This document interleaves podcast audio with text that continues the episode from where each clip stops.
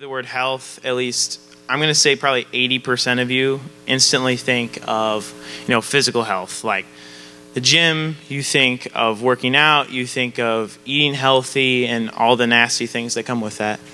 And that's just our initial thought when we think health. And uh, I mean, if I'm not going to try and take away the importance of how, like, we do need to take care of our bodies. And I know that you guys have been talking about that um, in some of your groups. And I think all of us have heard the, uh, the verse from 1 Corinthians where it talks about um, our bodies as a temple. So I'm just going to read that where it says, Do you not know that your body is a temple of the Holy Spirit within you, whom you have from God? You are not your own, for you were bought with a price. So glorify God in your body. Now, a lot of us hear that and we think, you know, yes, our bodies are the very vessels that the Holy Spirit works in and through. That we are these temples for the Holy Spirit. And so we do need to take care of the bodies that we were given. Because, correct me if I'm wrong, the Holy Spirit works and God works while we're here on this earth, right? Yeah. So we need to take care of that. But I also want to point out that last little sentence that says, So glorify God in your body. Now, I think if it just meant take care of your body, it would have said with your body. And so we're going to focus on more of the in your body stuff, more of the thoughts that you have and your spiritual health and how utterly important that is for your life. And I'm going to talk about just maybe some of the things that are really stopping you from growing in your faith. And a lot of it comes down to um, different conversations that we have with ourselves. So, like, I, I just have a couple questions for you guys, and that is so, what is hindering your spiritual health today? What is crippling you from growing in your faith with God?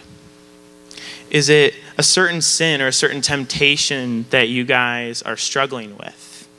Or is it like a really hostile family environment where you might be the only Christian there. And you come home and your parents and your brothers and sisters just beat on you for having these values for your life that they think is stupid. Is it your friends, maybe outside of here, that are really being a bad influence on you? And are they just are they just a virus to your spiritual life? Are they just taking over?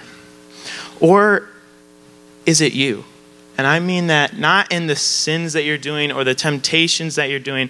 I'm talking about the very conversations that we have in our mind and what we believe about ourselves. Because what you believe about yourself determines how your day goes and how you act, what you say to others, and the, how you find your self worth. Are these conversations that you have with yourself something along the lines of, I'm just not good enough yet for God to use me. I need to fix myself before Jesus can really use me for his glory. I need to do that. Or is it something along the lines of, and this one's my favorite, um, I'm a new Christian, so I need to have some experience before God can use me. And we'll go into that a little bit later. That one's my favorite that people that people just put limits on themselves by doing that. Um, so is it like I'm not righteous enough, or something along the lines of, and this very much applied to my life when I was younger and in your guys' shoes and in your guys' seats. I'm just too young for anything that I say to have any weight. Have any of you guys had those type of thoughts? Are they what are those thoughts plaguing your spiritual life? Because these thoughts that we start to have are like bricks that we put, ourse- or put on the ground in between us and God. And as we have these conversations day in and day out, they're like bricks that are on the ground. And we slowly build them up. And so I'm just going to talk about the importance of the conversations we have with ourselves because they can either empower us or destroy us. So, we're going to take a look at a man named Apollos, And his story really ties in with uh, our theme verse, 1 Timothy 4.12. And um, a little background on Apollos. Uh, the story is in chapter 18. We'll turn there in a little bit. But Apollos was a man, he did know a decent amount about the scriptures. He had some knowledge, but he only knew up until the point of the baptism of John. He did not know about Jesus' death. He did not know about his resurrection, and he didn't know about the Holy Spirit. Now, correct me if I'm wrong, those are three kind of foundational things in our faith, right? Like, without those, we're not here right now. And yet, God was using him in a very mysterious way to plant seeds, even though he didn't know those things. So, I'm going to go ahead and read that story. Give me a second here.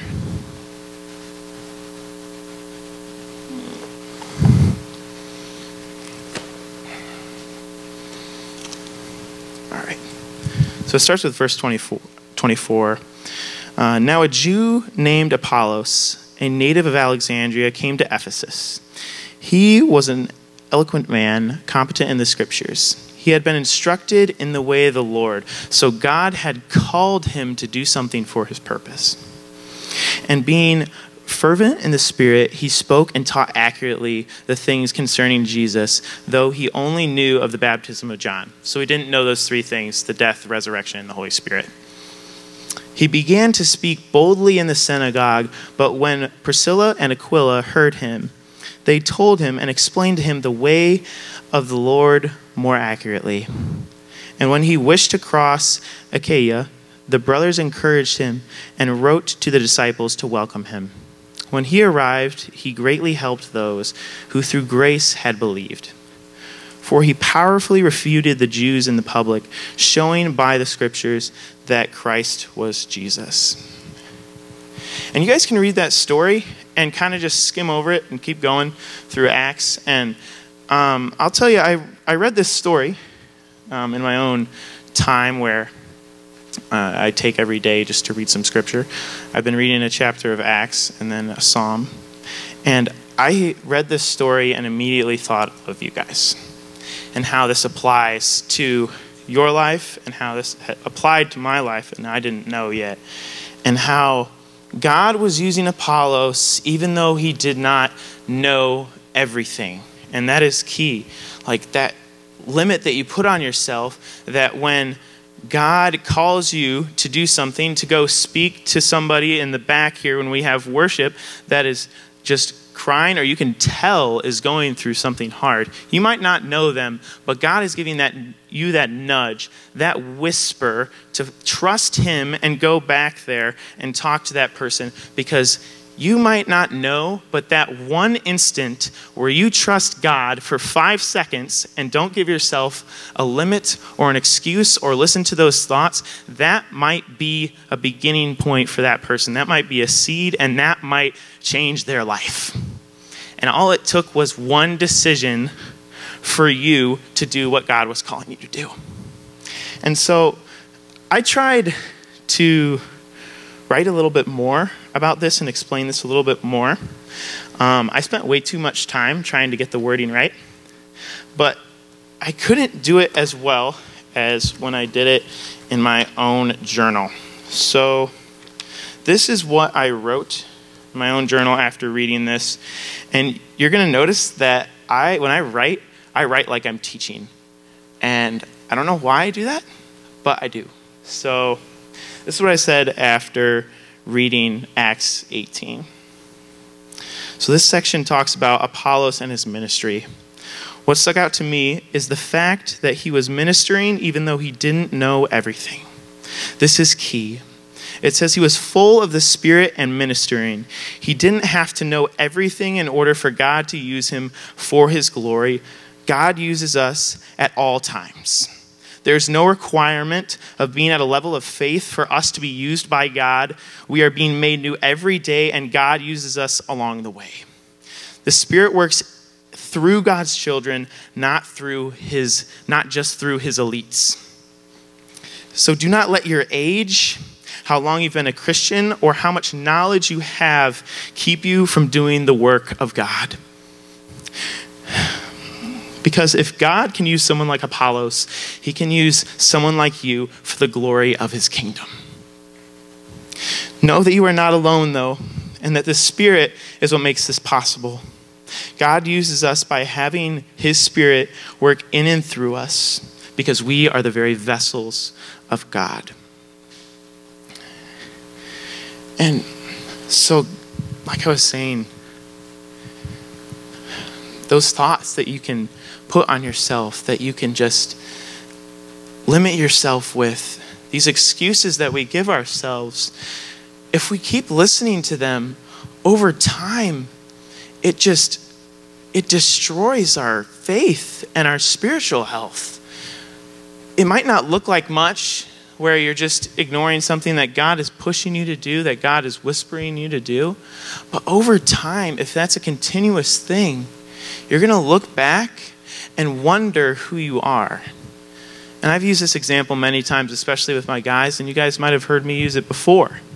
And it's how if you if you aren't pushing yourself to grow and you think you're okay, it's like looking at yourself in a mirror every day.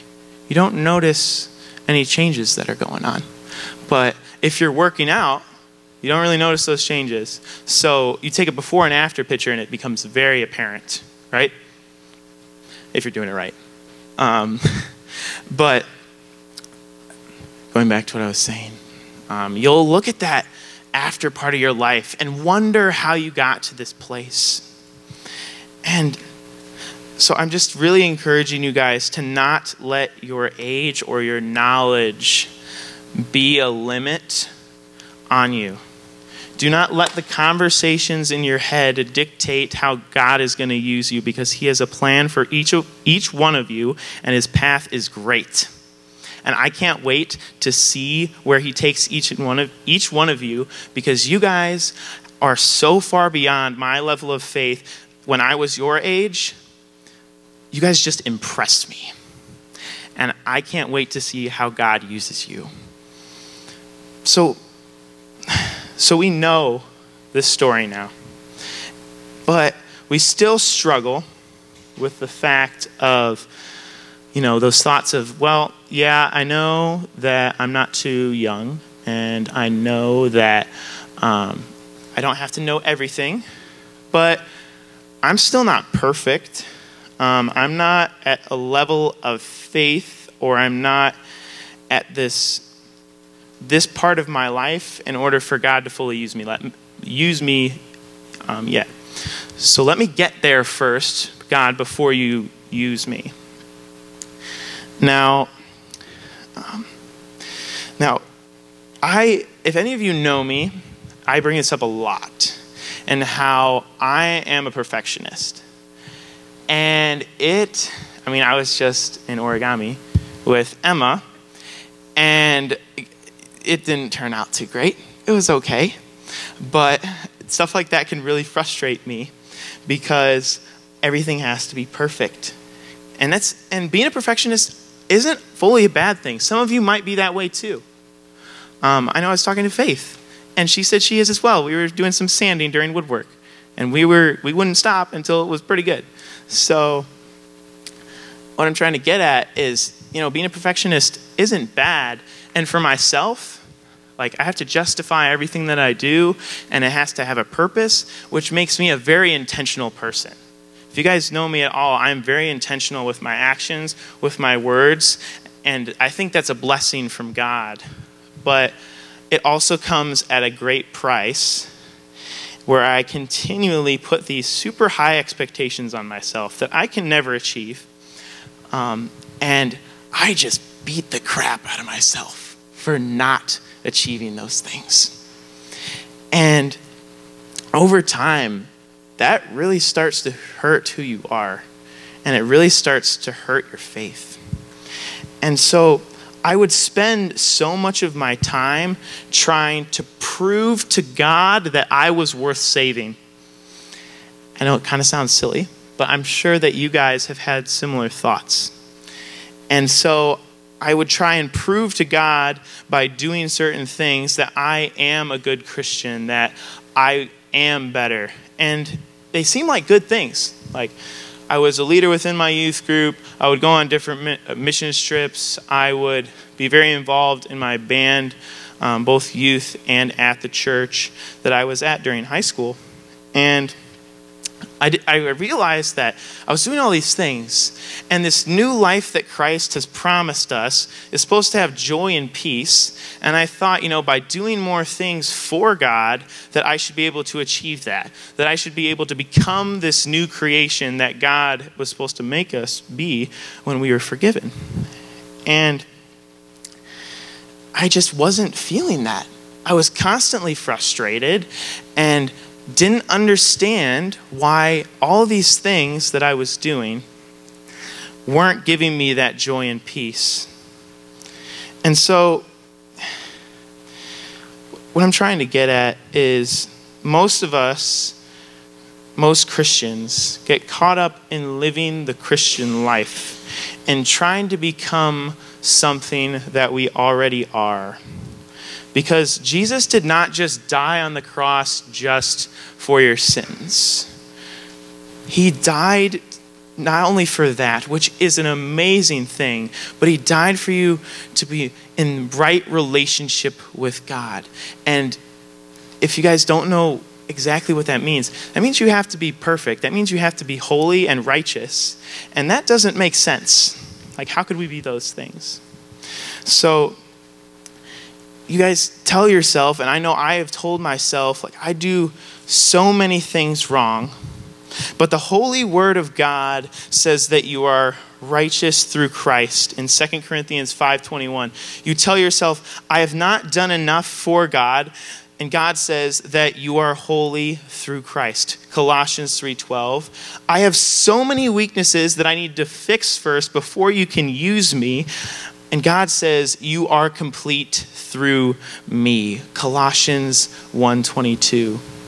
So, you guys have been made perfect. Hebrews 10:14 says, "For by one offering, Christ, uh, he has perfected forever those who are being sanctified." So, this is us. We are already in a right relationship with God. We are already made perfect. We are already complete. We are already righteous. We are already holy through the things that He has done for us. So we don't have to chase these certain good things in order to be a great Christian or a good Christian for God to use. So don't have these thoughts to yourself that I can't use, or God can't use me yet because I need to be this good. Because when we focus on those things, we get in this pattern of trying to do things in our own works, and then we get frustrated, and then we fall away, and we don't understand why. So, gosh, when we when we rest in the reality that we are already made these things, we are able to experience that promise that God has given us. We are able to experience the joy and peace of Christ. And guys, life without that is real hard. I've lived way too long without that. And so, if you guys can just rest in knowing that you are those things, that you are perfect through Christ, you are going to be able to have joy and peace, which is going to let you be the unique person that God has made you to be. The unique person that He has made for His kingdom to go after and minister to others. So, guys, believe in yourself because you are not too young, you are not unknowledgeable, you are made perfect. You are made righteous. You are holy. You are complete through Christ. And you are an asset for his kingdom. So, that wall that we talked about in the beginning, sometimes we get so concerned with placing these bricks to build up between us and God that we kind of forget to take a look at our surroundings. And we, so once this wall is done and we're just kind of like, God, you just can't use me yet, we turn around and we realize that God was with, with us the whole time. And God goes up and pokes that wall and it falls down like a house of cards. So tear down the walls, guys. Let the bricks crumble because God is ready to use you now. Not tomorrow, not next week, not next year, now.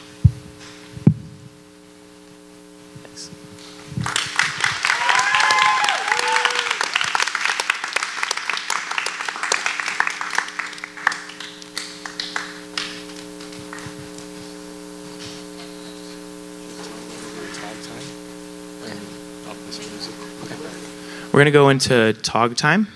So there's going to be some music and just take some time to really focus on um, just what how, what God's doing this week in your life and maybe some of the things that I said and how they apply to your life. And He's going to leave the scriptures up, um, maybe cycle through between the story as well.